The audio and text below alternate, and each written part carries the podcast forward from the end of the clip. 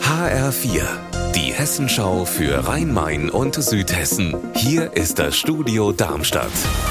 Ich bin Stefan Willert. Guten Tag. Auch heute Streik bei der Odenwaldbahn zwischen Erbach und dem Rhein-Main-Gebiet. Die Mitarbeiter dort fordern mehr Geld. HR-Reporterin Stefanie Hofmann im Odenwald. Wie stark wirkt sich der Streik aus? Heute war dann schon allen klar, dass kein Zug fährt und sie sind entweder im Homeoffice geblieben oder haben eben das Auto für den Tag genommen.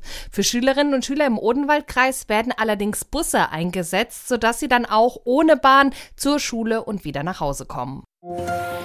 Holzstapel, Mülltonnen, ein leerstehendes Wohnhaus und eine im Bau befindliche Containeranlage für Geflüchtete. Mehr als 30 Mal hat es in Rostorf bei Darmstadt seit Januar gebrannt.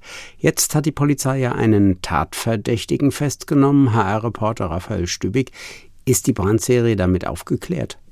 Das kann man noch nicht sagen. Die Polizei wurde Sonntagabend von Zeugen alarmiert, weil ein Mann in Rostorf direkt an einer Hauptstraße stand mit einem Stück brennenden Papier in der Hand. Das allein ist keine Straftat, aber er wurde dennoch festgenommen, weil er sich, wie die Polizei es beschreibt, in einem psychischen Ausnahmezustand befand. Deshalb ist er jetzt in einer Psychiatrie, wird er auch heute noch behandelt, wie mir ein Polizeisprecher gesagt hat. Deshalb konnte er noch nicht vernommen werden und deshalb kann man auch noch nicht sagen, ob er mit der Serie von Brandstiftungen etwas zu tun hat. In Frankfurt-Braunheim in der Heerstraße an einem Beauty-Salon ist ein Kunstwerk mit einem Hakenkreuz beschmiert worden. In dem Salon arbeiten Frauen, die aus der Ukraine fliehen mussten. Das Wandgemälde ist von einer Künstlerin aus Odessa. HR-Reporter Frank Angermund in Frankfurt. Diese Tat hat ja offenbar was zu tun mit dem Besuch des ukrainischen Präsidenten in Deutschland, oder? Das Wandgemälde zeigt eine blonde Frau mit einem Umhang in den ukrainischen Farben Gelb und Blau. Darüber ist eine stilisierte Karte der Ukraine zu sehen, ebenfalls in Gelb und Blau mit vielen Blumen.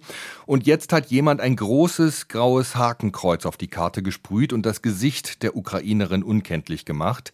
Die Besitzerin des Salons will sich aber nicht kleinkriegen lassen und das Wandgemälde wieder instand setzen lassen.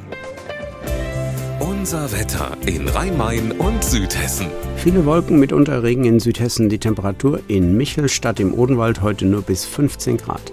Ihr Wetter und alles, was bei Ihnen passiert, zuverlässig in der Hessenschau für Ihre Region und auf hessenschau.de.